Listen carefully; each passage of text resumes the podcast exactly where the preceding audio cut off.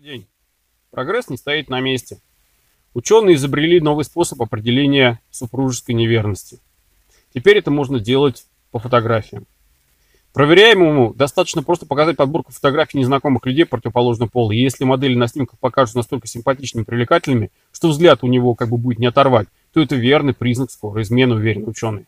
Ученые собрали 300 мужчин и женщин, недавно связавшихся узами брака, показали подборку фотографий с людьми противоположного пола и фиксировали их реакцию. А потом следили за судьбой, судьбой своих подопытных в течение трех лет э, после этого события.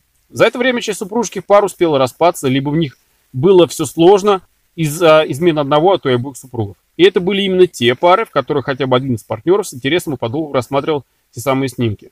Как полагают ученые, неверность в этом случае является патологической. Это обусловлено биологическими изменениями, различиями в работе мозга верных и неверных людей. Причем неверность, как хроническая болезнь, практически не лечится, уверены они. Если измены закончились в прошлые отношения, то даже в новых отношениях это может повториться. Вот так вот, ненавязчиво, просто определили людей, которые э, просто с вниманием да, смотрят на других людей, как патологических изменщиков, выявили у них биологические изменения в работе мозга якобы, и записали их э, в практически неизлечимые больные. Да? А здоровые, по их мнению, это кто? Это те параноики, которые во всем всегда и везде видят э, какую-то измену своего супруга или ревнуют его до опупения. Это, наверное, вот это вот здоровые люди, по их мнению, да? Ну, если логически рассуждать, получается именно так.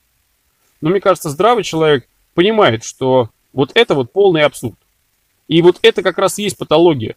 Это дно. И эти исследователи, они уже э, исследованиями своими занимаются уже как где-то там ниже дна. Но э, в качестве примера, да, идет, допустим, там муж с женой, э, муж ревнивец, условно говоря, да, такой. Идут, и вот вдруг ни с того ни с сего он спрашивает у жены, а это кто был? Она говорит, где? Ну вот сейчас мимо нас прошел мужик. Не знаю, я ей даже не обратил внимания, кто прошел. Не, ну как же, он так на тебя смотрел? Да я не знаю, кто на меня смотрел, не видел никакого мужика. Какой? Вон тот, я не знаю его. Нет, первый раз вижу. Нет, ты все врешь. Он на тебя так смотрел, наверное, у вас что-то с ним есть, вы, наверное, знакомы. Она уже в истерике, уже жена. Да, да, да господи, ты, что это вообще, о чем? Вот это патология. Вот это паранойя. И вот эта патология, вот это вот, да, вот эта ревнивая, она в большей степени толкает э, вот партнеров, вот их на измену. Потому что ежедневные, постоянные вот эти сомнения, возведенные в ранг уже вот этой вот паранойи, они э, неизбежно рождают в, э, в их партнерах вопрос, а за что вообще он страдает? Зачем такие страдания нужны? Ну уж вопрос простой. Если уж э, действительно приходится терпеть вот эти нападки и паранойю, то, может быть, хотя бы тогда понимать, что ты делаешь не зря, и они идут идут на измену, понимаете? То есть ревнивцы в первую очередь и больше всего подталкивают своих вот этих партнеров к измене.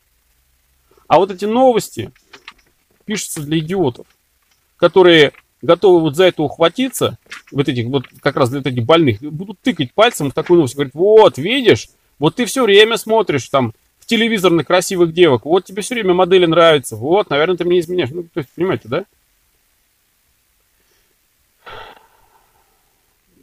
То есть, как живут идиоты, это их проблемы. Но если э, брать за основу здравый смысл, то и такие новости, и такие модели поведения и мышления, ну, наверное, лучше отбрасывать, чтобы это не мешало жить. Потому что это э, мусор, которым хотят забить голову одни люди другим, ну, наверное, с какой-то определенной целью. Спасибо.